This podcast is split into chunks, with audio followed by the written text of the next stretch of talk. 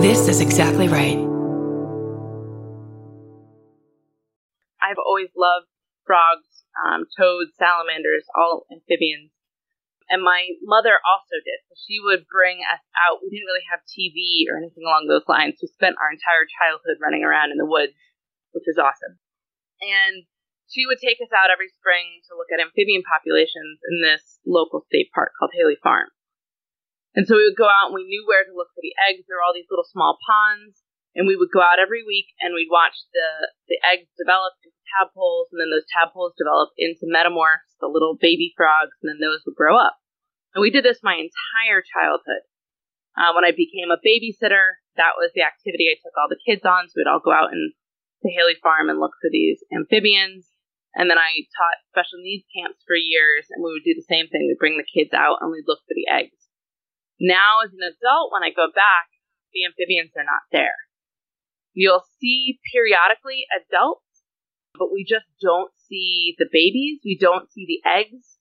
And so it, they're probably there. They're just deeper in the pond or further out into the woods, but the populations are not what they used to be when I was younger. And it's, it's really sad because there's something about going out into the environment and finding a frog in the woods that really fosters a love for that place. Like Haley Farm is one of those really special places for me, and I think for a lot of people. And now that we can't find the eggs, you know, kids aren't growing up in those state parks finding frogs. They're not finding the eggs. They're not trying to catch frogs, which was a huge part of my childhood growing up, and I think it was a huge part of what made me become a conservation disease ecologist because I loved that when I was younger. Um, and it's just not a thing anymore for kids.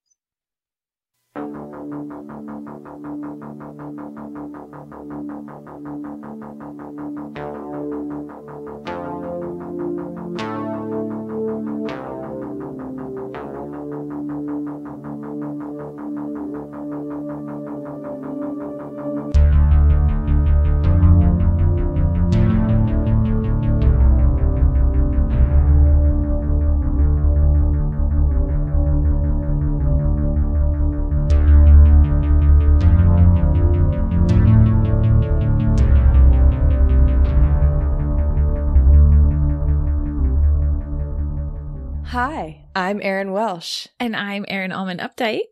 and this is This Podcast Will Kill You. Today we're talking about Chytrid. Chytrid. Yes. And you just heard a fabulous firsthand account of some of the terrible effects that Chytrid has had on amphibian communities by our friend Taegan McMahon, Dr. Taegan McMahon. I should introduce her properly.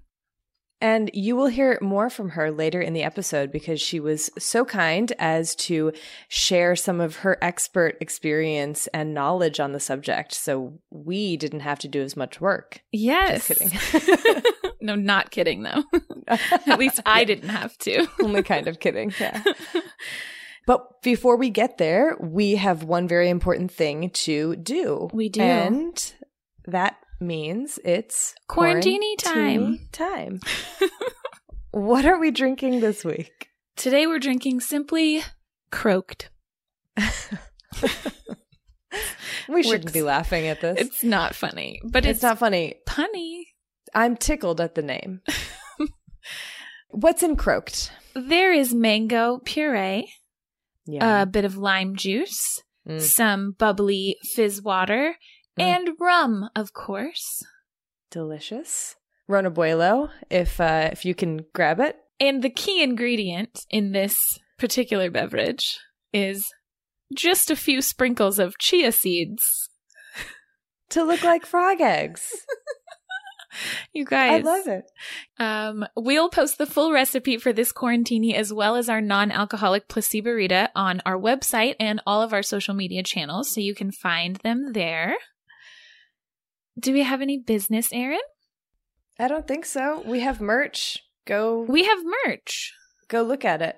You can find our merch at our website, thispodcastwillkillyou.com, by clicking on merch. And we've got t-shirts and mugs and pins and the most important of all, Soap. soap. we That's have right. it smells so good. I have a bar in my bathroom right now, and every time that I walk in there, I'm like, what smells so good? And it's the soap every single time. Legitimately. It makes the Yeah. whole bathroom smell good. I didn't know soap could do that. Packaging's incredible. Mhm. Okay. Okay. So, Enough of that. all right. Chytrid, Chytrid. biology. Hit me with Let's- it. I'll hit you with it in just a minute.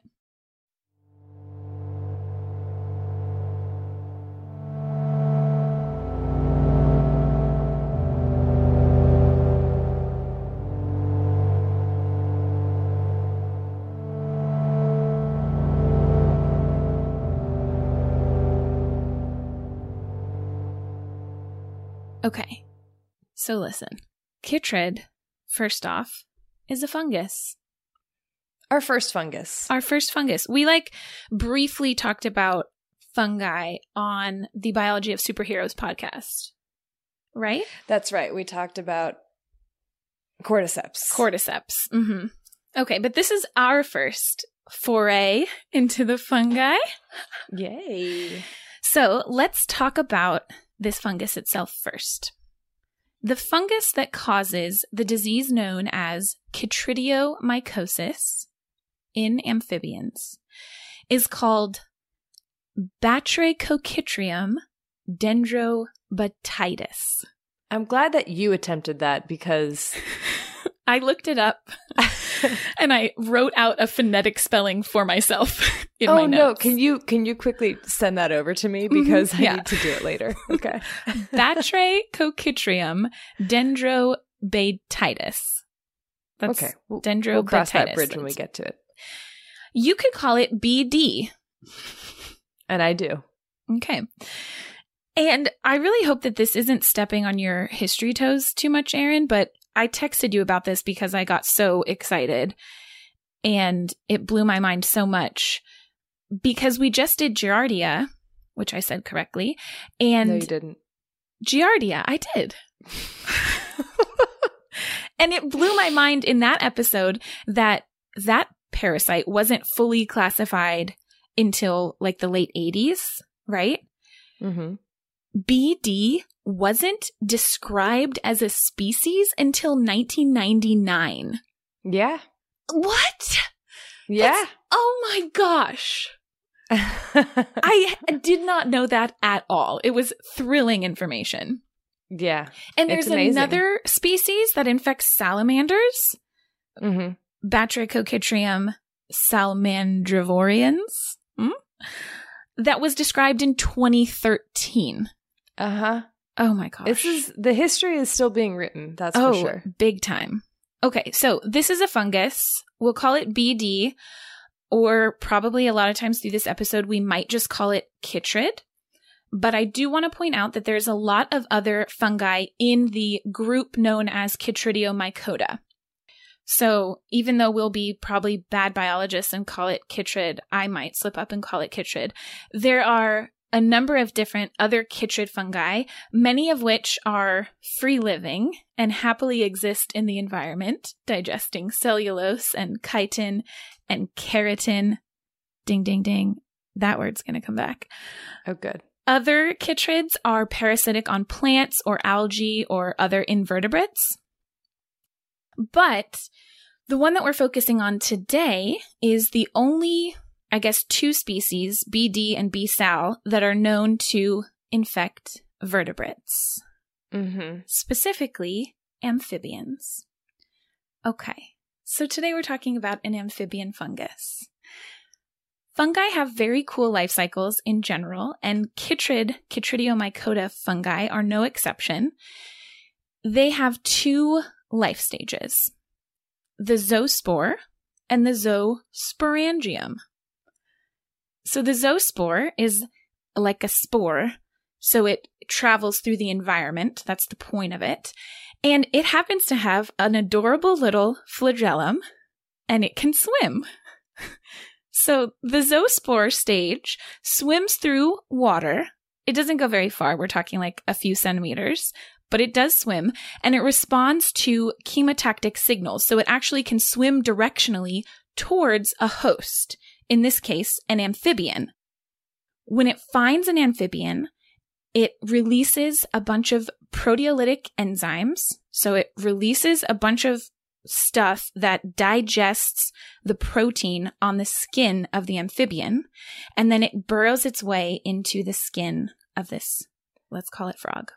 What cues is it using to find the host? That's a good question that I don't entirely know the answer to. It's a really good question. But they know that like it's not just swimming at random. It swims Right. directionally towards the frogs. right. But I'm not sure what it what what about the frogs, like what are they releasing that they're swimming towards? Great question. So once it's at the frog, it burrows its way into the skin, it forms a little cyst, and then it forms the sessile or the non motile stage, the zoosporangia, underneath the skin of this little frog. That zoosporangia will grow and then produce additional zoospores, which will burst forth from the skin and swim along their way. And those zoospores can either reinfect the same host in a new spot, or if they're close enough to another frog, they can infect a new host. Ta da! Hmm. Life cycle complete. and about how long is this all taking place? Oh gosh. Well, I know that the incubation period from when the zoospore first infects to when the frog starts showing symptoms are between 10 and 18 days. Okay. So my guess is that that's about the time frame that it takes for them to start shedding. And I would assume it it's variable depending on frog species and temperature or amphibian species and temperature and et mm, cetera, et cetera. Very variable. Yeah. Okay, so let's talk about the symptoms of a chytrid chytridiomycosis infection. Mm, This is gonna make me sad. It's it's so sad. It hit me in the feels this one. So, you can tell by the way that I described the life cycle that this fungus it's pretty much just infecting the skin of these amphibians.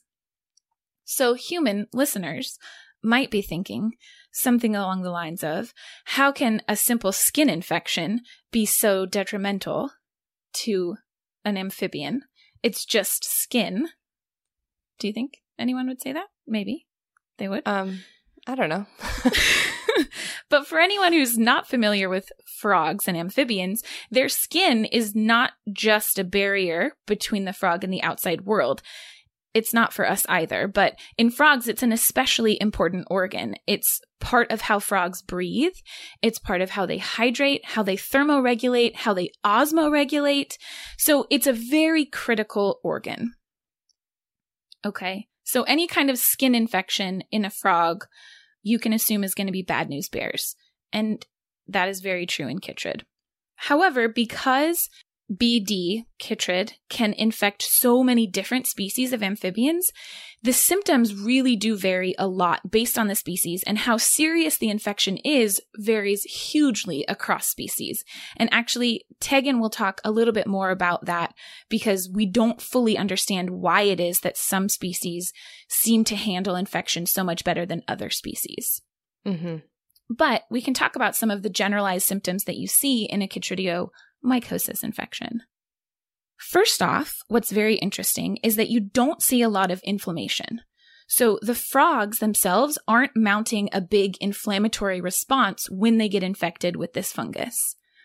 But what you do get is something called hyperkeratosis, which means that you're making a whole bunch more keratin, which is kind of the protective protein that we have in our skin as well.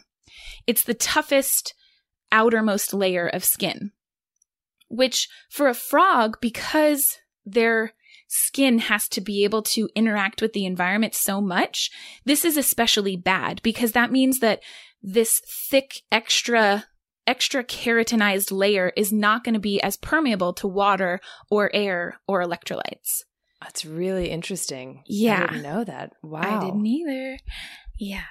And then what you also get very, very commonly is sloughing of the skin. So this Mhm. skin will just start to slough off in sheets, which is really sad. You can get ulceration and like multiple cyst formation, but you don't always. The skin sloughing is kind of more common than this ulceration formation. Often also the skin will become very discolored. So you might have seen classic photos of frogs infected with chytrid that are bright red on their bellies and their yeah. legs. So that's really common is for their their bellies to become discolored.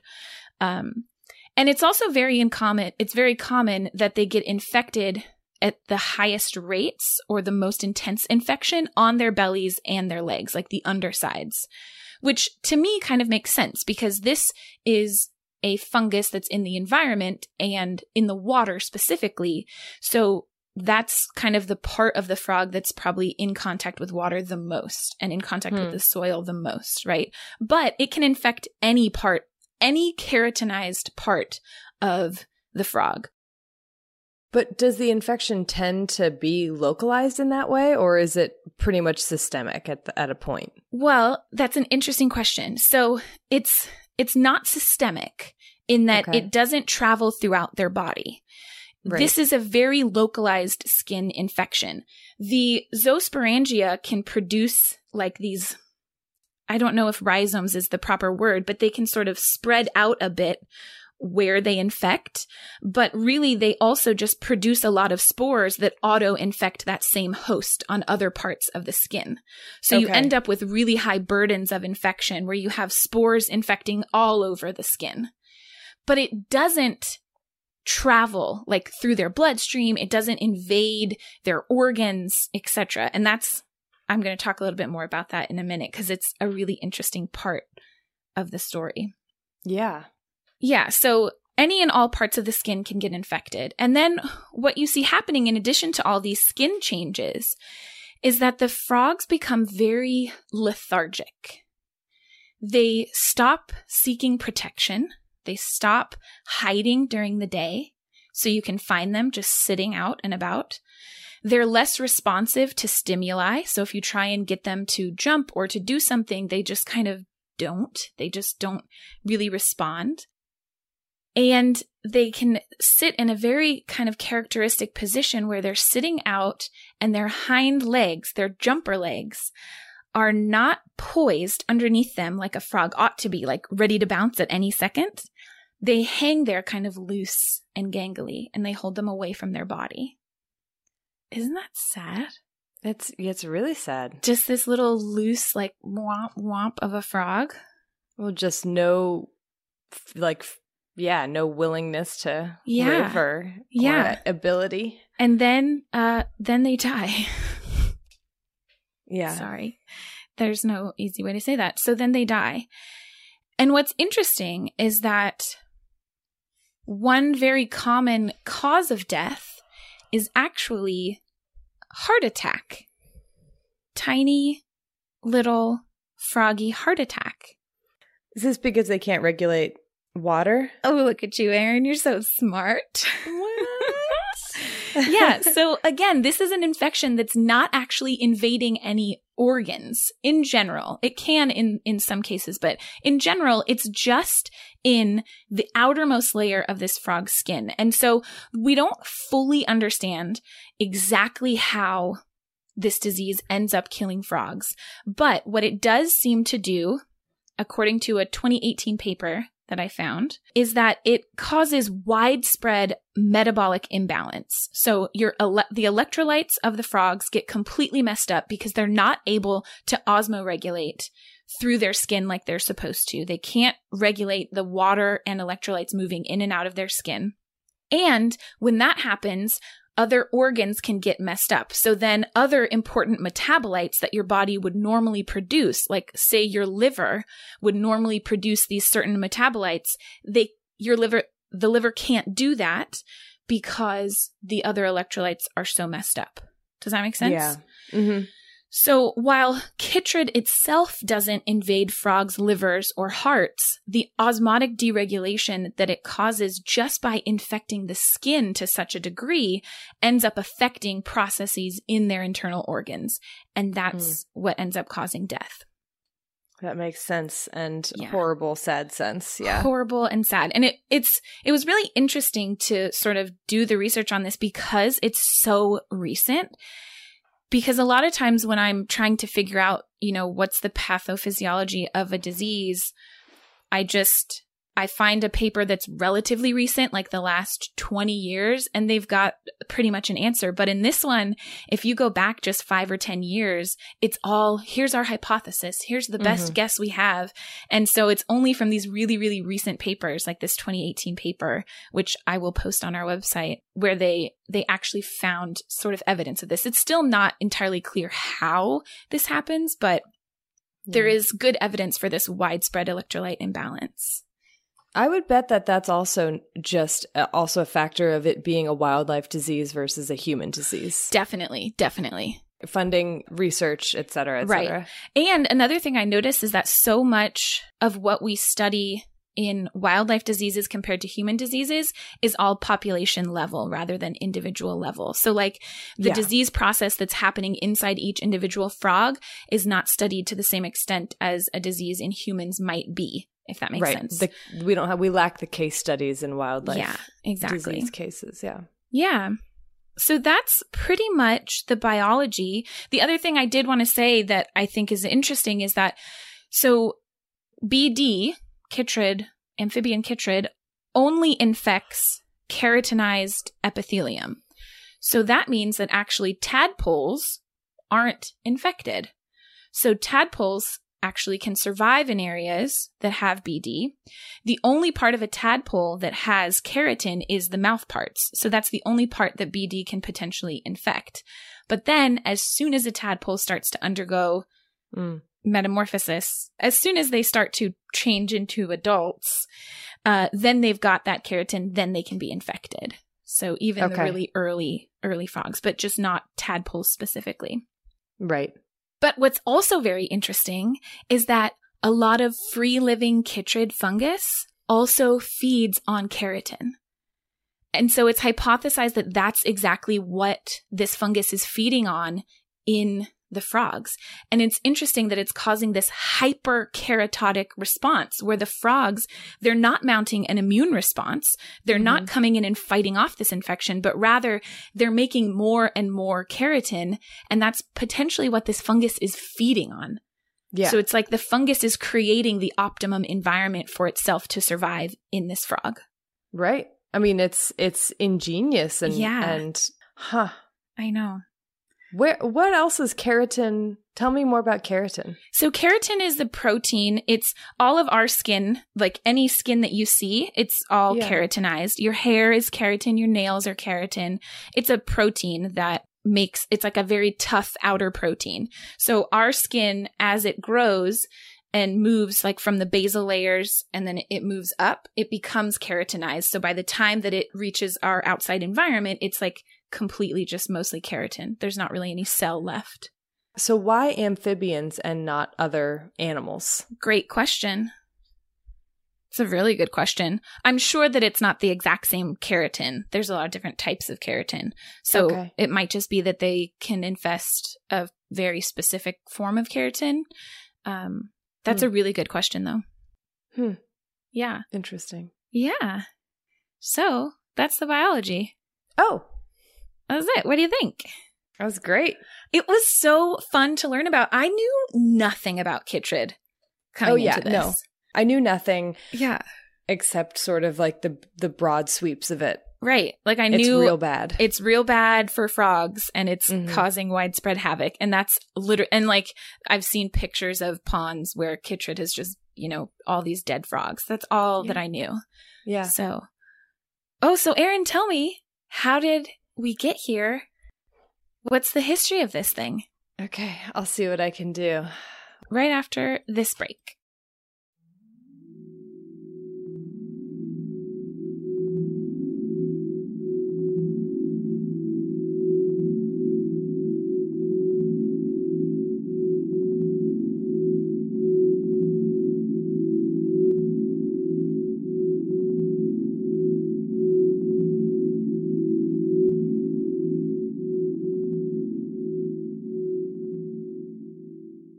In the 1980s, all over the world, the forest started to go silent. Oh no. It started to become static, still. This was not the vibrant, dynamic forest that we were used to. Something, many somethings, were missing, and it didn't go unnoticed. Herpetologists across different continents began talking amongst themselves. Where have the frogs gone? Where have the salamanders gone? Where have the toads gone? Where there used to be untold numbers of frogs, toads, salamanders, amphibians, now there were none. Even stranger were the circumstances of this sudden disappearance. Amphibians were going missing in habitats of all kinds, from urban streams to remote, highly protected conservation regions, and often there were no bodies to be found. What? Yeah, they just sort of disappeared, which makes sense. Okay. In other places, the sad carcasses of amphibians piled up, which was in itself maybe even more bizarre because in places like the tropics, something as small as a frog can be quickly dismantled by ants or dispatched by a bird within a matter of minutes or hours. Mm. So the sight of these corpses was maybe even more worrying than their absence. Hmm. What could be causing such widespread devastation? Climate change, habitat destruction, environmental toxins, and infectious diseases were all the immediate culprits. Finding out what was causing these amphibian die offs was top priority if there was any hope of saving even some of the species. Extinction happens, but not often like this. This is probably the largest extinction event that modern humans have been witness to so far. Wow. Maybe this is pessimistic of me, but I don't think it'll be the last one we see in our lifetime. Wah, wah. You're probably right. Yeah. Let's talk about amphibians. Okay. What does the word amphibian mean? Oh, good question. Tell me. It comes from the Greek for double life, Oh. which is a nod to their close dependence on water and moisture and sort of their transformation over Yeah. their life cycle. cool. Many species of amphibians need water to complete their life cycle. Tadpoles swimming around in little ponds, stuff like that. But that's not the only way that eggs develop into tadpoles and then frogs. So, frog eggs, in amphibian eggs, don't have a hard shell like that of a bird, so they have to be kept moist or they'll dry out. Mm-hmm. Frogs can do that by laying them in streams or ponds or temporary pools, but some will make their own little foam nest to lay eggs. some carry the eggs around on their backs or on their legs, and some carry their eggs in their stomachs, eventually giving birth to little frogs out of their mouths. Oh my god. It's so cute. Or at least they used to. Oh. because the two species that did this stomach brooding went extinct in the 1980s and haven't been seen since. Oh, I know it was cruel of me. that was really cruel. Are there any in captivity? No. Oh. Yeah. Oh. As of July 16th, 2019, when we're recording this episode, there are 8,043 species of amphibians. And that includes frogs, toads, salamanders, and caecilians, which don't have any limbs and kind of look like giant worms or very slippery small snakes. Hey. They're kind of cute in a weird way. Kind of creepy cute. I don't know. Frogs and toads make up the biggest chunk of this, and new species of amphibians are being discovered all the time. All the time. So, of these over 8,000 amphibian species, 501, which is around 6.5%, have faced serious declines due to chytrid, with at least 90, possibly 122, confirmed or presumed to be extinct in the wild God dang. over the course of a couple of decades. Right. According to the authors of one of the papers I read, we are witnessing, quote, the most spectacular loss of vertebrate biodiversity due to disease in recorded history. Wow. It's unprecedented Yeah. for us Right. to observe. Amphibians have been around since before there were humans, Mhm. before there were mammals, before there were dinosaurs. There are amphibian species on all continents except Antarctica. There are species that live in the desert, like the sandhill frog of Australia, ones that live on mountains, ones that live in rainforests, ones that live above the Arctic Circle, like the wood frog. Yeah. Oh yeah, I knew that, but it's still crazy. Ones that literally freeze solid during winter and emerge again in the spring, little spring peepers. Wow. The diversity of amphibians is amazing. And they're survivors. They have gone through massive extinction events and lived to tell about it. But their long and incredible existence may be coming to an end.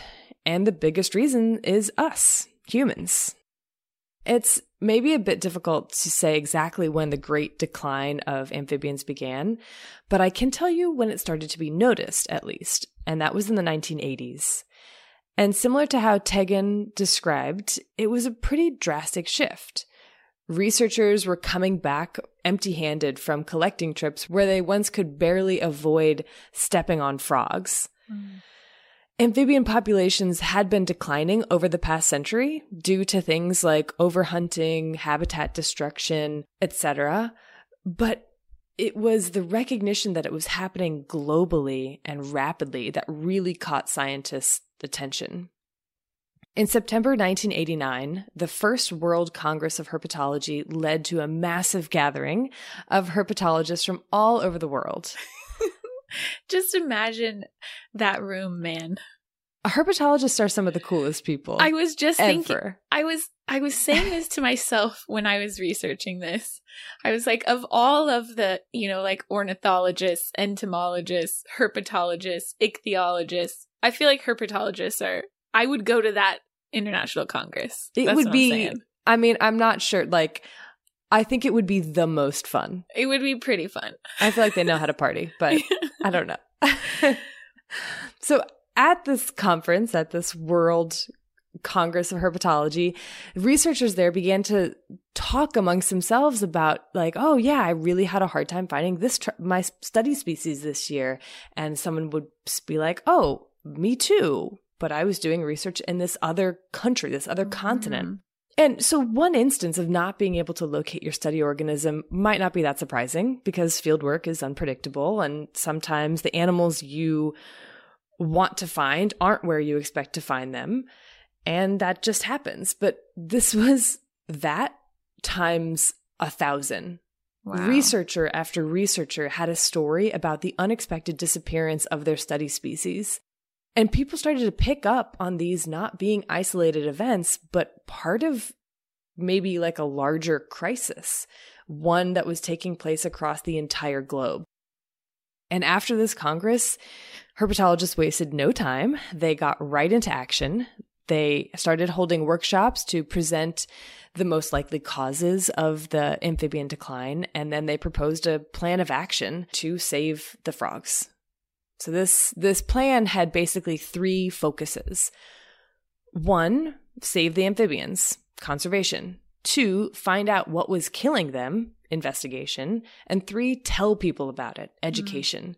Because unless you get people who are not researchers interested and passionate about this subject, it's going to be an uphill battle even more than it already is. Absolutely. So, to have any shot at long term success with conservation, scientists had to get work on uncovering what was causing this rapid decline.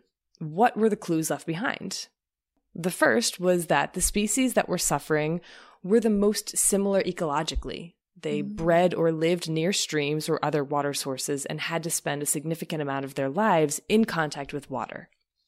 The second was that it was happening rapidly, but still in like a wave like pattern. It would start in one geographic area and then go upwards directionally or go in some direction. The third was the rate of decline, which was super fast, really fast. Within a few years, the population went from normal, or at least what was maybe could be perceived as normal, to empty, done, Wow. extinct. The fourth was in the bodies of the amphibians themselves. So in this book that I read, they mentioned how organ that there were some organs that showed widespread necroses and, Mm. and then there was just the behavior of the diseased frogs themselves acting sluggish and not being Yeah. able to move. Yeah. And the fifth thing is that these are a lot of clues was that there were some species that seemed to escape the effects of whatever this was while their neighbors died in droves. Wow. So all of these things together kind of shouted to researchers this is an infectious disease. Mhm. All of those things are very characteristic of a widespread, virulent pathogen.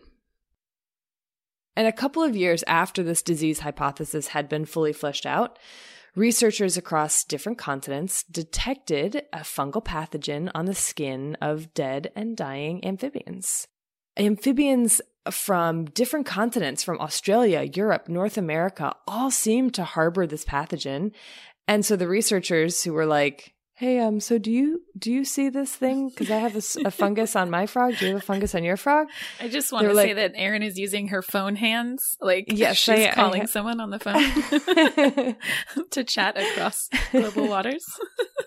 well, and they didn't have to chat across global waters much longer. They were like, you know what? Let's meet up in person and let's take a real a real peek at this. So they met Herpetology meeting. another herpetology meeting. This one in dun, dun, dun, Champaign, Illinois. Nuh-uh. yeah. Stop it. In 1998, a bunch of researchers who had found this pathogen gathered in Champaign to compare their findings to Oh say, is this fungus the same? Is my fungus the same as your fungus? That's adorable. I also should say I didn't mean to throw shade on the other ologists earlier. They're all You're cool gonna too. get in trouble for that. I know, I know, right? get in trouble Especially from that. like other entomologists. It's cool. We're all cool, nerds. Everyone's cool in their own nerdy way. That's Yes. just how it is. Yes. Anyways, we're in Okay. Champaign. We're comparing fungi. I I love it. well, the fungi, the f- I always say fungi, but I think it's supposed to be fungi. That's what my high school biology teacher would kill me for saying fungi. Maybe that's why I say it. but these fungi were all the same. They looked and they were like, how, but how is this possible? These are the same. These look to be the same species. And they were like, okay, well, what kind of, of fungi is this? Chytrid. And that's not that surprising, maybe because chytrid is everywhere. So, you know, okay, that makes a little bit of sense. But like you said, this was this was unprecedented in its ability to infect and cause disease in vertebrates. Mm-hmm. And the other thing was that it looked brand new. Like this was a different kind of chytrid. And so not only was a new species named, it was a new entire genus that was created to house this BD. That's so Species. exciting. Oh, Yeah. so exciting. This chytrid fungus seemed to be an unstoppable force. It tore through populations and then just sat there waiting because chytrid doesn't need amphibians to survive. It's content to just chill waiting. Finding out what was responsible for at least a good bit of the amphibian declines was great news, right? But it also raised a ton more questions and even some skepticism. No single pathogen had been the cause of so many extinction events or population declines in modern history. Mm-hmm. And blaming the decline on chytrid might make people ignore the other causes of amphibian decline, such as environmental pollutants and climate change. And it still left this massive question of how do we stop it? The story of amphibians and chytrid shouldn't be looked at in isolation because it's raised all kinds of questions about what the role of humans is in conservation intervention. Mm-hmm. Some people have argued that chytrid is a natural pathogen, so maybe these extinctions and population declines are natural as well. Yeah, that expression you're making, I'm also like, no, I'm not. I don't buy that. highly skeptical expression, Right. everyone. well, because what it does is that, I mean, that viewpoint fails to consider or acknowledge the role that humans have played in the spread of chytrid around the globe. like diseases don't just pop up everywhere at once out of nowhere. Nope. Like that's not yeah. Nope. And there's also some chytrid emergence and climate change seem to be, in some cases, acting in conjunction with each other. So, Yeah. again, and humans, this is human induced climate change. This is humans have caused climate change. That's, Right. Yeah. That's a fact. Anyway, but the other reason that you can't tell the story of amphibian decline as one single event is because it's part of a massive and terrifying trend that's happening globally right now. Uh-oh. We're in the middle of and the cause of the sixth extinction. Mm. I want to talk just a little bit about extinctions. Good. Let's make this a more depressing episode.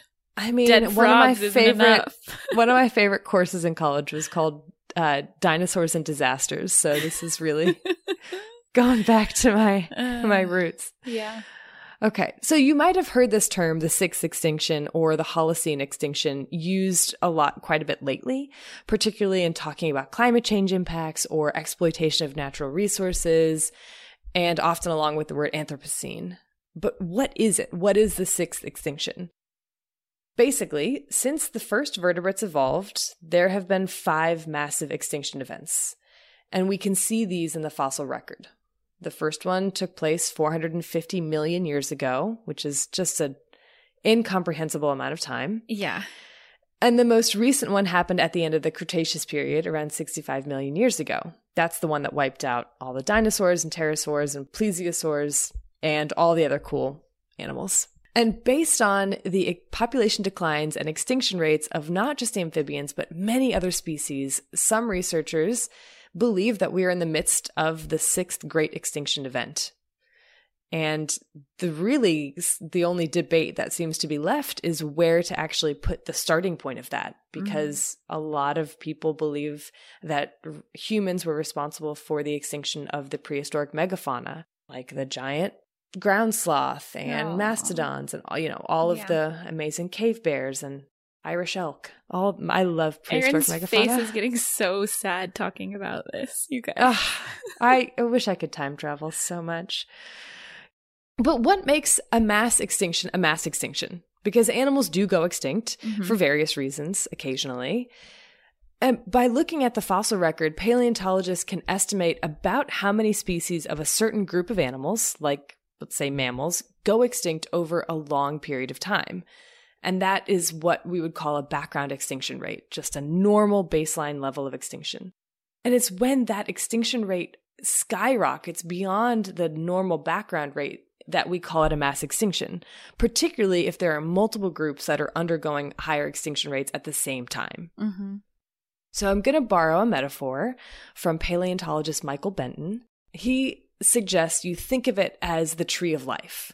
As the tree grows, you have little twigs or branches that may break off along the way, just as part of the growth process, part of the normal weathering. And a mass extinction event is like a tornado coming through and ripping off an entire half of the tree or huge branches at random, Mm-hmm. places that won't grow back. Mm-hmm. The background extinction rate for amphibians is hard to estimate since there are fewer fossils than there are for something like mammals. But researchers think it's very low, probably around one amphibian species going extinct every thousand years. Wow. Whoa. Oh. That's, yeah. Oof. Oh dear. The extinction rate currently is estimated to be 211 times higher than the background rate Oh or if you take into account endangered species, as much as 45,000 times higher. oh no. Yeah. Assuming that endangered species are very unlikely to bounce back and are going to go extinct Im- imminently. Yeah. Right. Yeah. Amphibians are the most endangered class of animals. And even though this episode is about chytrid and amphibians, I want to bring us even further down by mentioning that they're not the only ones in an extinction crisis. So this is basically taken pretty much verbatim from the sixth extinction. An estimated one third of reef building corals, Mm. one third of freshwater mollusks, a third of sharks and rays, a quarter of all mammals, a fifth of all reptiles, and a sixth of all birds are headed towards extinction. Oh no. Oh So- no. Yeah. This might be one of our top most depressing episodes because it's like everything on the planet is going to die. Yeah. I know that I'm sounding alarmist, but there's cause for alarm. This is happening and humans are the cause of it. And it's going to cascade, I think, much more rapidly and much more powerfully than we could possibly anticipate. At the root of these extinctions is humans. But, you know, I also just said that extinction is a natural process, right? And there were five massive extinction events before humans existed. So maybe we're just due for another extinction event and humans aren't to blame at all. That's wrong. Flat out wrong. There's no such thing as being due for extinction. Let's look at the case of chytrid and amphibians. Climate change, human caused. Habitat destruction, human caused. Environmental contaminants, human caused. These have all contributed a ton. But the key role that humans have played in this particular event is transport. Yeah. Chytrid itself doesn't seem to be brand new to amphibians. And I mean, like, we found it in, I think the earliest fo- museum specimen is from 1938, and it's probably been around longer than that. But what is new are these massive global die offs. For these extinctions to happen over such a short period of time with such widespread geographic distributions, something must have brought chytrid from point A to point B. Amphibians can't cross oceans, but humans can. For a while, the leading hypothesis of where chytrid came from was that during the 1950s and 60s, the African clawed frogs that were being shipped around the world for pregnancy tests carried the fungus. Do you know that they were used for pregnancy tests? I you know I didn't until we started researching this. I I knew rabbits were used. I didn't know Mhm. that frogs were used. Yeah. I found that very interesting. Very interesting. Mm-hmm.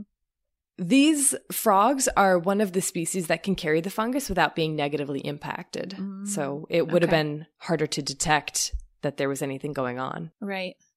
More recently, however, uh, so in a paper that came from 2018, seems like the evidence is pointing towards East Asia as the point of origin of the BD fungus. I read two of the same papers as you, Erin.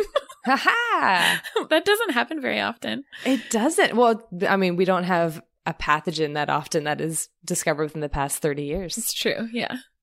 With this ease and speed of travel, we are basically living in a new Pangea. And that's a very serious threat to the planet's species Yeah. because species evolve in geographic isolation and invasive species are a hugely, hugely troublesome problem. Pangea, for those who might have forgotten their like science class from fifth grade when we learned what Pangea was, was was when all of the current continents were one giant massive supercontinent that was known as Pangea. So now we're saying that it's like all of the continents are touching again because humans move things across bodies of water. Yep. Yeah. Yeah. So researchers estimate that around 5 to 15% of Earth species have been described. Wow. So there And- are Most of the undescribed ones are like bugs. probably probably bugs, bacteria, etc. Who Yeah. knows? Archaea. Uh, but probably many of these will live an entire existence before ever being described. Yeah. But why why do we care about biodiversity, Erin? Oh, Like if oh. someone were to ask you, why does biodiversity matter? What would you say? oh gosh, don't ask me to answer that on a podcast because I need a scripted answer and I don't have one. well, it's a that's that's the thing. It is a hard it's a hard question to answer Yeah. because it seems so self-apparent. It seems so obvious that Right. of course biodiversity matters. Like why why does the why matter? Why do you have to know why it matters? Of course it matters. yeah. But unfortunately, it does matter because you we need to convince people that maintaining or improving biodiversity is Important. Is and important. worthwhile and worth their money and, and their that's time. the right that's the only way to get funding or enact the policies that will actually protect biodiversity or improve it mm-hmm. basically humans have to be convinced not to kill off other species. Isn't that sad? Yeah, it's sad. And the We other can't- sad thing is that the most common line of reasoning is that you should care about biodiversity because biodiversity benefits you economically. Right. It's like, oh, that's how we find new drugs or that's how we find new whatever and and we can make money off of that. So that's why we care about biodiversity. I hate those arguments. I hate those arguments too. Yeah. I hate them. so and I understand I understand that they are what is needed, but it's Mhm. just yeah, it's, it's very difficult. Yeah. Okay, so let me ask you a slightly different question. Okay. Why should we care about amphibian species going extinct? Ooh, amphibians are good sentinels, aren't they? Actually, so I read something that they're not. Oh, okay. That that so that that the, the the image of the frog as the canary in the mine Mhm. is is actually not a good indicator because they are pretty resilient that does make sense. Yeah. And also that their baseline levels aren't well established in Mm. in anywhere so it's hard to detect to detect a change there's often a lot of seasonality in their population densities et cetera et cetera Then how And about also- they're important parts of the ecosystem and they do a lot of things? That's There why they're go. important. ecosystem services Yeah. yes when i was looking into this there are four there were four reasons that were proposed as to why amphibians why why do they matter Gosh. yes one and i'm sure that you could find a whole number of different Yeah. listicles for this Yeah. kind of thing but one is economic so we use tons of amphibians for medical and teaching purposes and also for consumption pets ecosystem services like you mentioned amphibians help cycle nutrients and they're really great prey species they Mhm. transfer energy upstream and they're also great predators eating tons of insects and insect eggs and arthropods and whatnot another reason that was proposed is aesthetics. Yeah.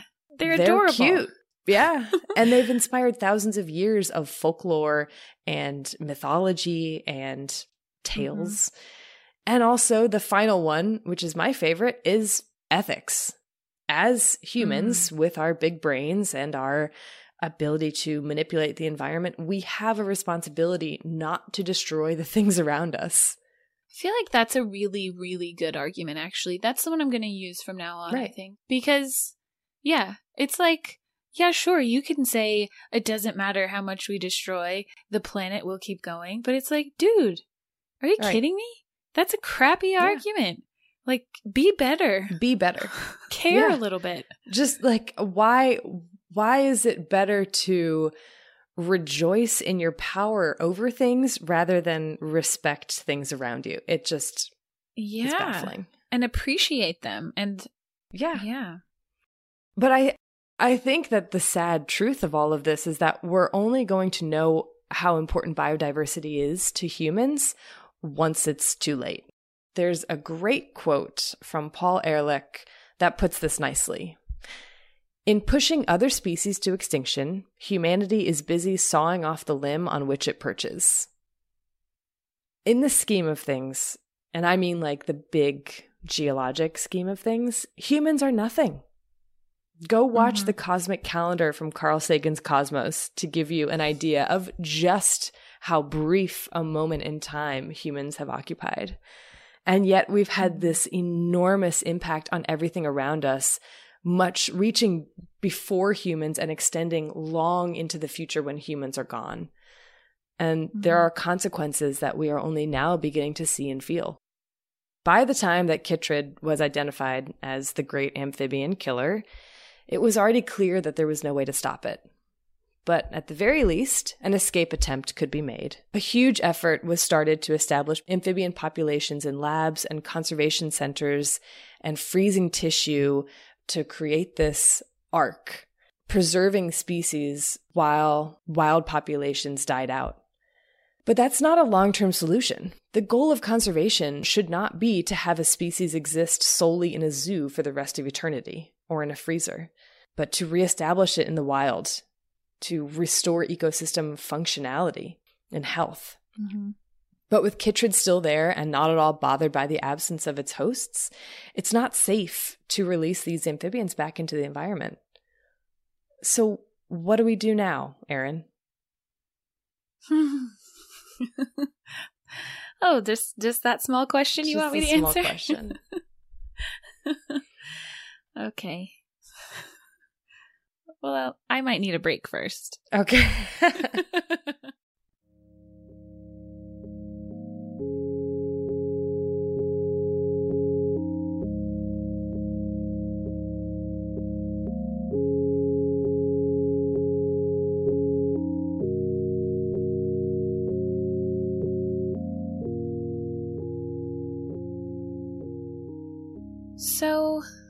depressing. hmm So we'll do a quick little recap, bring it back to Chytrid specifically. Focus just on the depressing parts of amphibian decline Okay. rather than everything, Yeah. you know, s- small things. Um, so, like you had mentioned, it's estimated that at least 500 species have declined, at least in part due to Chytrid. And one thing, this is the paper that we both read, Erin, mm-hmm. that I thought was really interesting in this paper is that this is, this puts BD, Chytrid fungus, among the most destructive invasive species of all time ever. Yeah. Like more destructive than rodents, more destructive than cats, who I love but are the worst. By the way, so this is outdoor cats. Outdoor cats, people who keep their cats outdoors and feral cats and so on, have caused the extinction of 63 species. And they threaten 430. Yeah. So please, if you have an outdoor cat, don't have an outdoor cat. Bring your cat inside. Train it to be on a leash and only let it out on a leash like Yes. Mr. Norris and uh, or build a catio. Yeah. Yeah. feral cats, man. So, anyways, yeah. So Chytrid is is major. It's way more major than the other high profile wildlife pathogens.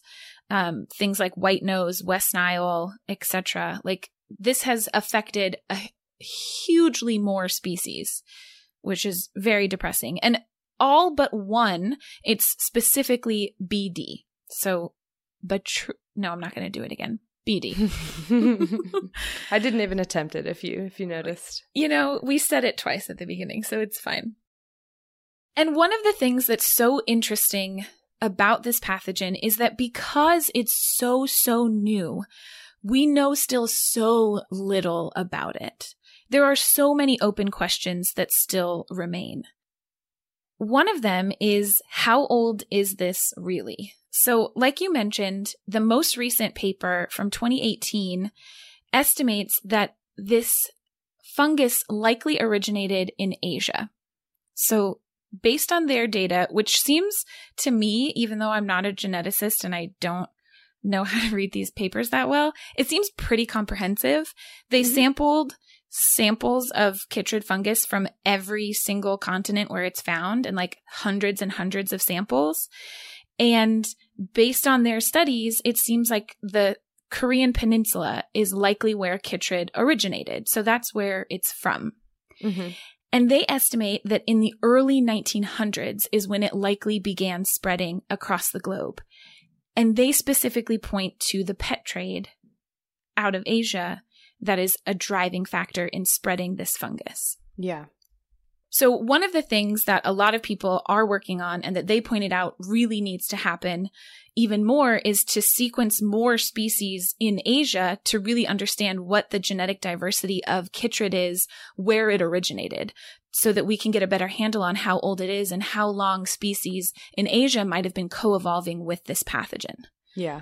There's there's that really interesting map in that 2019 paper that shows continent by continent um, the number of like depressed populations or extinct populations or near threatened, et cetera, et cetera. And you can Yeah. see how much that varies across these continents. And it Mhm. makes sense that there would be an East Asian origin because that is one of the lower rates of population declines.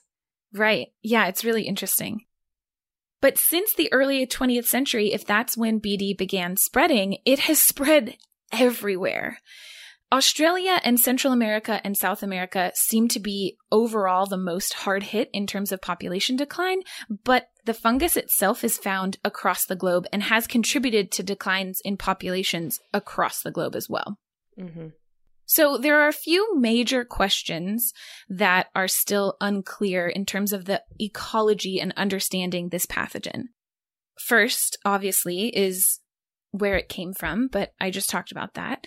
So it's also very unclear what the impact of amphibian biodiversity and the impact of humans and human mediated environmental changes have been on chytrid in amphibians and what they will continue to be on chytrid abundance and distribution. We don't really know. Does amphibian biodiversity help spread chytrid? And make it like a worse pathogen, or is it protective in some way, like the dilution effect? It's unclear at this point. The effects of climate change, which, as we talked about, is human mediated, though not the only human mediated environmental change, but a big one. Um, the overall effects of climate change on amphibians are not great, likely, but the effects of climate change and BD combined on amphibians also seems to not be great in a lot of cases. It's really complicated. And at this point, we don't fully understand what the combination of climate change, so increasing temperatures and more variable temperatures on top of this fungal infection, are going to have on amphibian populations. But there are some studies that suggest that for some populations, it's really not good. And the combination of increasing temperatures and infection is actually really detrimental. So that makes a bummer. Sense. Yeah. What else do we not know? A lot of things. In fact, there are so many things that I just feel that I'm not going to be able to do a good job of explaining it. And on top of that, I actually don't want to end this episode on a really depressing note. And there are some aspects of research on Chytrid that are really exciting and promising. So at this point, I want to introduce who you heard in our first-hand account, Dr. Taegan McMahon from the University of Tampa, who's been studying Chytrid for a number of years and from a multitude of different perspectives. She's going to tell us more about the status of Chytrid research, including the importance of understanding the effects that Chytrid has had on other species. Because guess what, folks? As it turns out, Chytrid can infect more than just amphibians. What? Does that blow anyone else's mind? It blew my mind. Uh, she's also going to talk about work on understanding why some populations are so detrimentally affected and other populations seem to do okay when they're infected or seem to even clear the infection entirely and what that means for conservation efforts and some really exciting work on vaccine development just so we can end on on a happy note. Take it away, Taegan.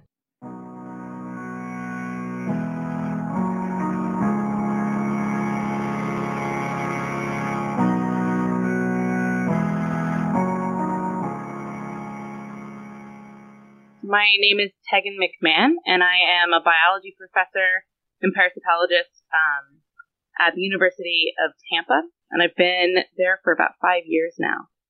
But I've been doing amphibian decline research for about 10 years, and I have been in love with amphibians, frogs, and toads, especially since I was a really little kid. Um, there's something about frogs that are just extremely charming. They're really diverse in color. They're these like little gems in the rainforest, and out in New England, you'd find this bright green frog calling at the top of his lungs. Um, I think they're just wonderful creatures. So you work with chytrid fungus, and so that's obviously what this episode is going to be about. So could you tell us ex- what chytrid is exactly and why people like you are studying it or why it's being researched?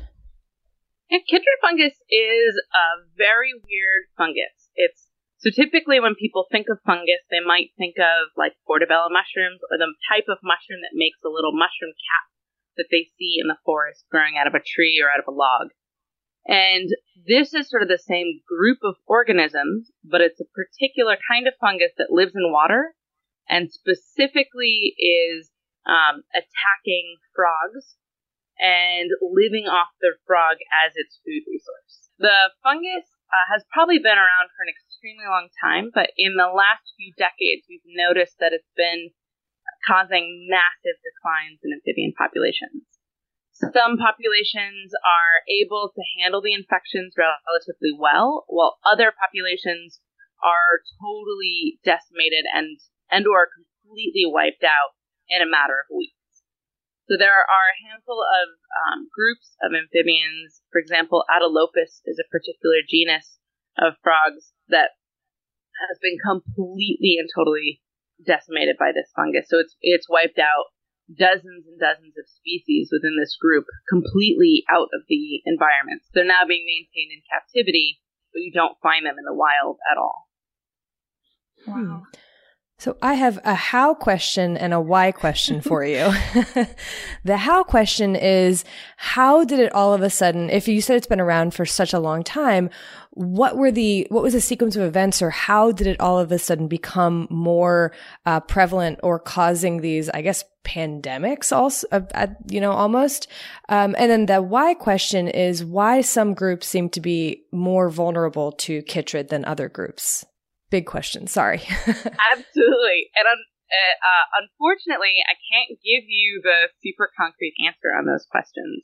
We'll start off with the idea that it's probably been around for a really long time, and yet only recently has been causing massive declines. There's there's a lot of groups that are doing research on this in a whole variety of different ways. When you have a huge um, conservation crisis like this, you have dozens of scientific groups that are looking at how and why questions surrounding um, this particular disease outbreak. And what we've found is that we find chytrid basically globally. Anywhere you find amphibians, you find the chytrid fungus. And um, in addition to that, people have looked through um, historical records and been finding these preserved amphibians with traces of chytrid fungus on them from you know the 1800s, and so it's been around for a lot longer than we had originally predicted when we first saw the big, massive declines in amphibians and dis- discovered that a lot of those declines were due to the chytrid fungus. Connecting that history to what's happening today is really difficult because you know, we we weren't searching for the fungus that whole time, so we we don't have a very good story as to why why it's been around forever, but we but suddenly it's now wreaking havoc. One of the main ideas is that amphibians are sort of threatened with a whole bunch of different um, challenges because they're found both in the water and on land. So anything that's contaminating the water impacts them, and anything that is contaminating or, or destroying the land also impacts them. So the thought is that with habitat loss, with habitat fragmentation, overexploitation of our population, introduction of exotic species that are eating the native species, pollution, climate change is a huge one, and other diseases all coming in that these amphibian populations, which were very strong, might have been able to handle one parasite uh, infection coming in like chytrid. But now that they're dealing with pollution, climate change, and the disease, their populations aren't resilient enough to be able to handle all of those threats the same time. There are other ideas that are out there that the strains that were around um, earlier in time were less virulent, meaning that they were um, less damaging to the host when they came through a host population, so they didn't destroy entire populations of amphibians. And that now we're having this really virulent strain that is moved around the world so there's a whole bunch of, of theories out there as to how it's been around for a really long time, but we're only really seeing these massive declines in the last few decades. And some of these groups are completely wiped out, um, and some seem to be immune. Is it is it immunity or is it something else? And does the existence of immunity suggest a longer, like a history of exposure over time, or anything like that? Historical epidemics, maybe. Yeah, this is sort of a newer line of research in this field. Um, as I said, you know, with the conservation crisis, everybody's focused on what is happening and why. And now that we've had enough time to answer some of those questions, we have a lot of researchers who are starting to ask some of these other um, sort of more tangential or connected questions about immunity and things along those lines.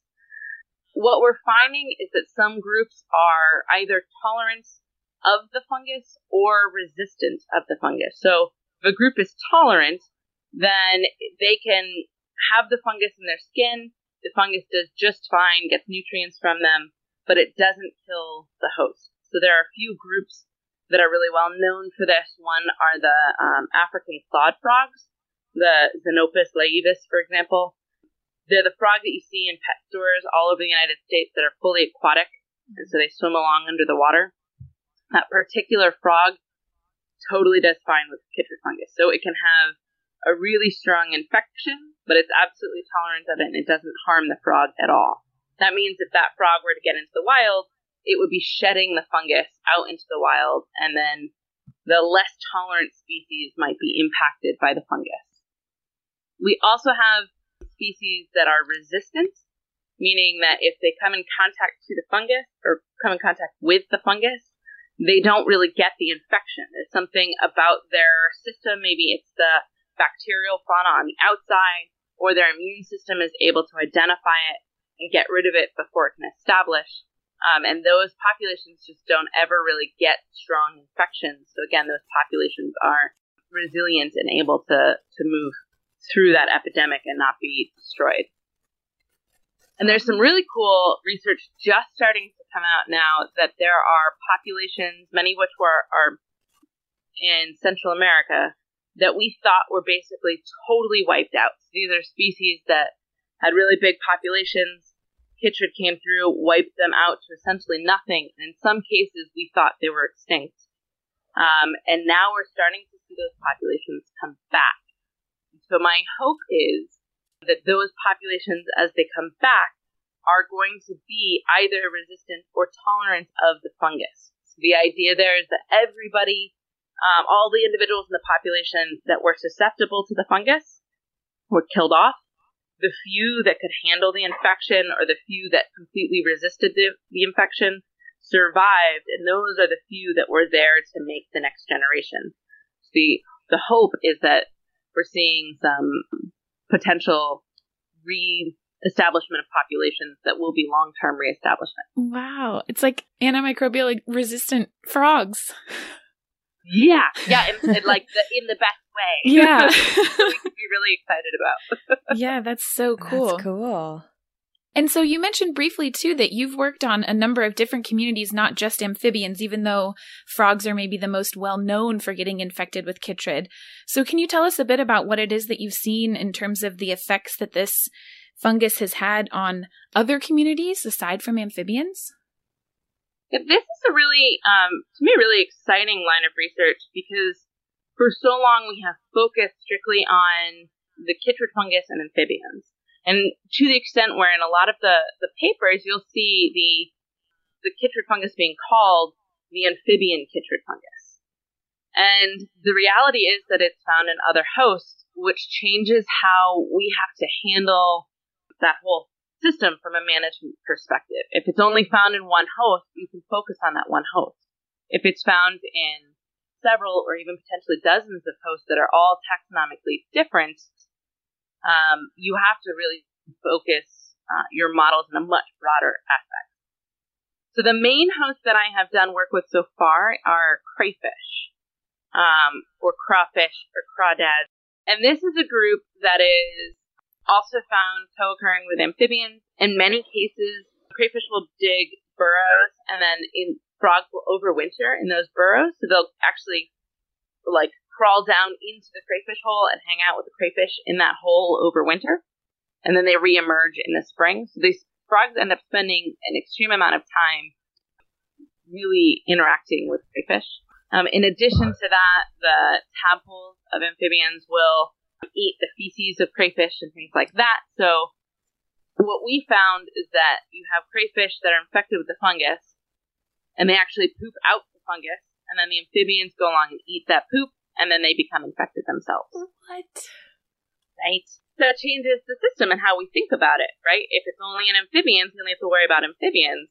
If it's in crayfish, that can be a really, really huge change to our management yeah. game. does it have like a detrimental effect to the to the crawfish communities as well, or do they just seem to tolerate the infection? So we have only looked at one genus of crawfish. We've looked at a handful of different species within that.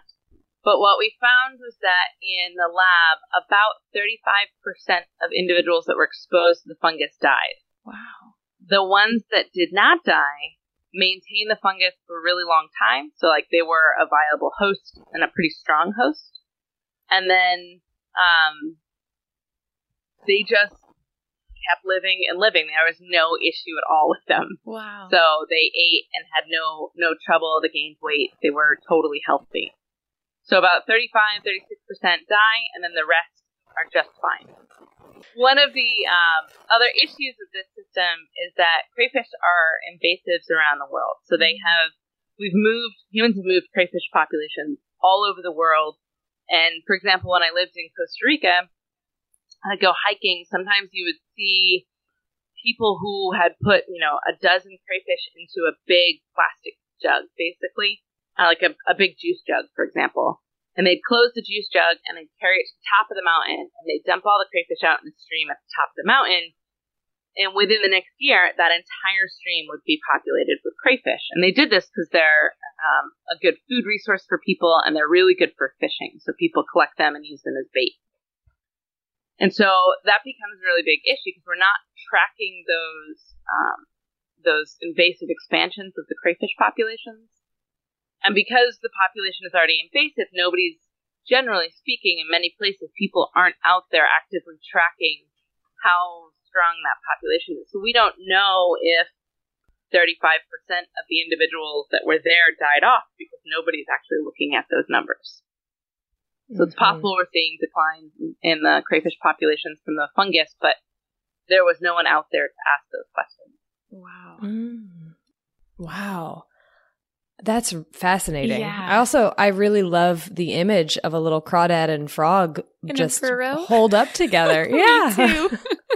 There's got to It's be a kid's book about this. They're really cute. They're really, really cute little little gray frogs that typically go down into those burrows. That's Oh very adorable. that's that's fascinating. So, to try and maybe end on a slightly happier note, I saw that you've done some work on vaccine development, which is really thrilling. So, can you tell us a little bit about that research and, and where the vaccine development might be in the in the whole process and scheme of things? Yeah, this is um, sort of a, a newer line of research for us, and I'm I'm really excited about it. Part, partly because when you work on a really sad topic, topic like amphibian decline, it feels like you are helpless a lot of the time. You everything you look at is is dying and declining populations left and right. And this particular line of research gives me a lot of hope that we will be able to help some populations reestablish. So we're basing it off the idea of herd immunity, which you guys did an amazing job describing in your vaccine episodes. I was really excited about that. but it's the idea that if we can vaccinate enough individuals in the population, then they will protect the the sick and unexposed individuals from any individuals that are um, sick and contagious. So the first sort of bit of research we did with this, we took amphibians and we gave them the live fungus. And that fungus, um, as I said, burrows into their skin.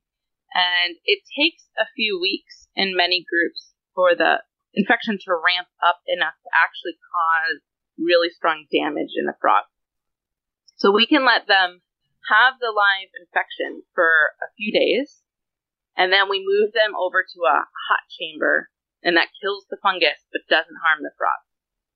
So it allows us to basically give them the live disease and then clear them of the disease. And so the first round of this vaccine work was giving giving them actual infection and clearing them. And so challenge the body, their immune systems made um, a nice, robust response to the fungus. And so when we gave them the fungus again, they had a lower infection. Mm. So that was really cool work. It was amazing to see that they could acquire this uh, immune response to the fungus. However, we're not going to be able to effectively do this in the wild because we can't give them the fungus, clear them of it, give them the fungus, clear them of it in the wild. That's just not feasible. So we developed a, a non-infectious vaccine. So in the beginning, we were using the dead fungus. So we took it and we killed it with liquid nitrogen. And then we just squirt it on the frog's back. It's the easiest vaccine to give anything because you just have a frog in a little container and you squirt this liquid on their back and they absorb it through their skin. When we vaccinated them that way, they got just as strong a response uh, immune system wise and they had a lower infection when they were exposed to the live fungus. So that's super exciting because that means that we can expose individuals to non-infectious um, vaccine and then they'll have less infection when they're exposed to the actual fungus. So we now have an NSF grant, which is super exciting to to to work on all of this. So we're looking at um, the most effective form of the vaccine. So how can we most effectively and efficiently vaccinate individuals? We're looking at different species to make sure that we can actually vaccinate across a wide variety of different species. Um, we're looking in the field to see how effective it is in the field because you don't want to ever say, hey, everybody go out and dump a bunch of dead chytrid in the, the pond. It's going to save everything without actually knowing that it's going to be effective and do what we expect it to do. So we're looking at the impact on other organisms in the pond um, and really trying to make sure we have a good idea of what's happening out in the field before we start promoting this vaccine campaign itself.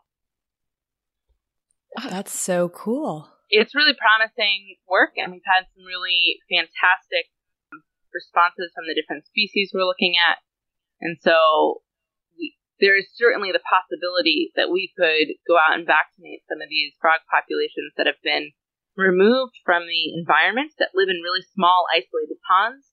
We could vaccinate those groups and then repopulate those ponds back to their, nor- their more uh, natural species abundance which would be absolutely amazing.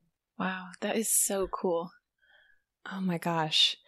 So, I have a question that's a little bit more general or maybe a little bit more about you. Um, so you describe yourself as a conservation disease ecologist, which is the coolest job title. so what it really is. what kind of advice would you have for somebody? I, I would imagine a lot of our listeners would be very interested in pursuing a career like that, or at least learning a bit more about it. So do you have just like a brief snippet of advice on how you would go about to either um, learn more about that field or to become a conservation disease ecologist? Yeah. Um, I love my job. This is, if I could have described to you as a, a young person what kind of work I wanted to do, this is it. It's fun and exciting. It's very hard, so it keeps my brain really stimulated. And it feels really meaningful because you get to see actual changes happening in the field and in the environment because of your work, which is absolutely incredible my suggestions are the sort of twofold. From a more practical side is uh, reach out to people who are doing research that you think is cool. You can find out what people are doing by Googling um, scientific papers, by looking at articles. If you see an article in National Geographic and you think it's amazing, look for that the author that they interview and look at their research reach out to them. Most people doing this work want to talk to you about it, and they're really excited to share what they're doing. And if you happen to be living near those people, you can ask if you can volunteer and help.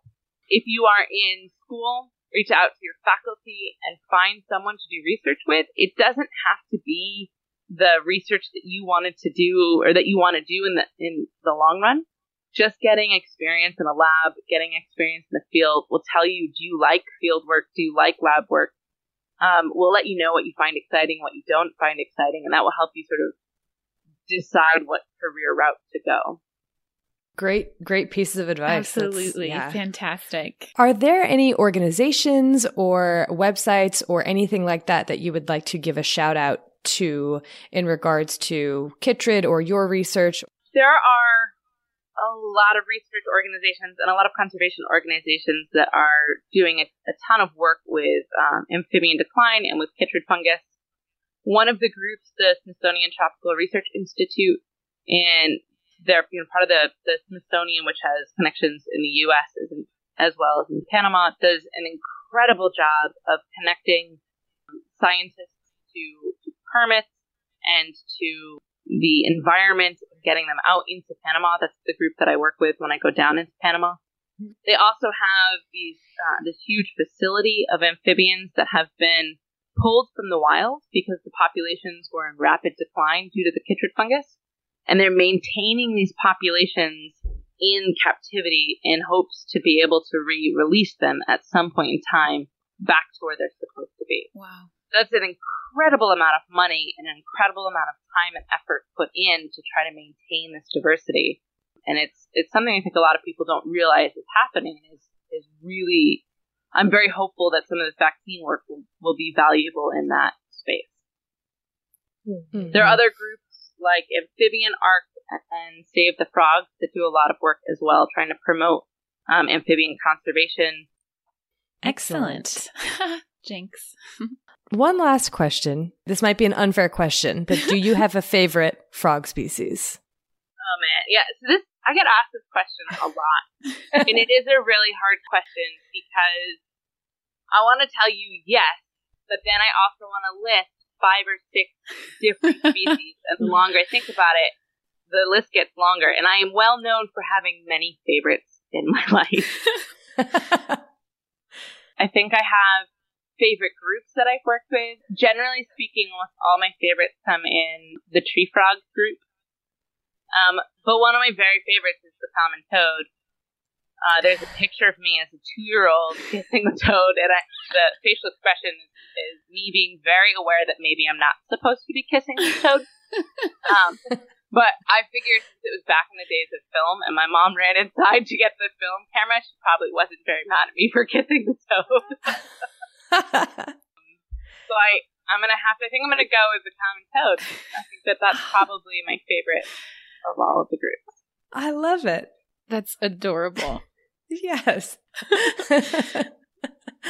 Oh, excellent. Erin, do you have anything, any other questions? No, this was so much fun. Oh my gosh. Thank you so much for, for coming on and chatting with us about this. And also we have to give a big thanks to Umat for yes. Being Umat and putting us in touch in the first place. This is, yeah.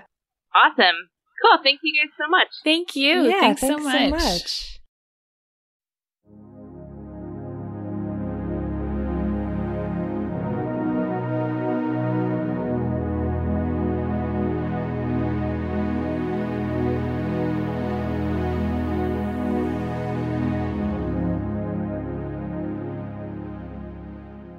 That was great. She's she's amazing. She's so fantastic. It was one of the funnest. We've had a lot of really fun interviews on this show.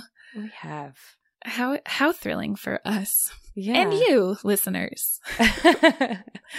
I am glad that we ended it on a bit more of an of an upbeat note. And that's that's the thing is that like it's really easy to get very bogged down and fatalistic and sort of like, well, nothing matters. Yeah. Uh, every the world is going to end, et cetera, et cetera. And I get that feeling. I get it when I think about climate change, when I think about what humans have done to the earth, but I think that there's also so much to be to give us hope or at least give us some sort of optimism. You know, there yeah. are people like Taegan working on these amazing systems. There are species that are being turned around. There are people who are making an effort. And yeah. you, if you want to make an effort, if you want to do something, there are many different outlets or resources for you to do that.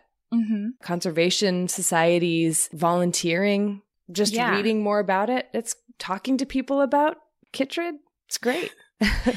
If you want to learn more about Taegan's work, you can find her lab Instagram at McMahon Lab. So that's M C M A H O N underscore lab. She also curates the parasitology Instagram at U of Tampa underscore parasitology. So fun.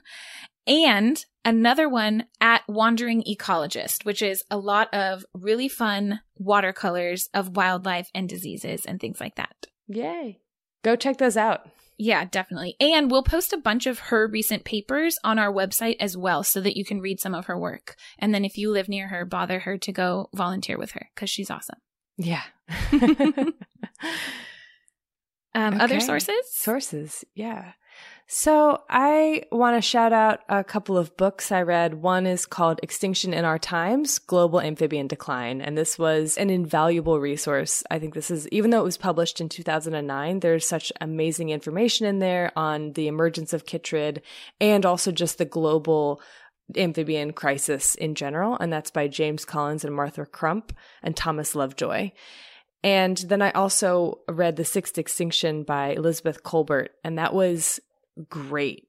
Very, a very interesting book. And then a few papers quickly Crutzen from 2002 paper, uh, Skerratt 2000 et al. 2007 paper, Wake and Vredenburg 2008 paper, O'Hanlon 2018 paper, and Scheele 2019 paper. Some of those are et als. I have several other papers as well, and we post all of these as well as links when we can on our website, thispodcastwillkillyou.com. Under each episode, you can find the sources from this and all of our episodes. So check those out. Yes, please do. And we also have a Goodreads list. So you can find these books on our Goodreads list. These books will kill you. Yeah. Also, a link to it on our website. Well, thank you first to Taegan yes. for agreeing to be on the podcast and sharing her amazing brain with us. Yeah. We loved it. It was so much fun. And thank you to listeners. Thank you to you all for listening and for, yeah, being you. We really love doing this and you make it worth it all. So much more fun than talking just to ourselves. Yeah. and thank you also to Bloodmobile for the music in this and all of our episodes. And wash your hands. You filthy animals. Wash your hands before you touch a frog. Ooh, that's a good one. Yeah. Don't touch a frog. Don't touch a frog. Don't don't pick them up. Just leave them there. They're chilling.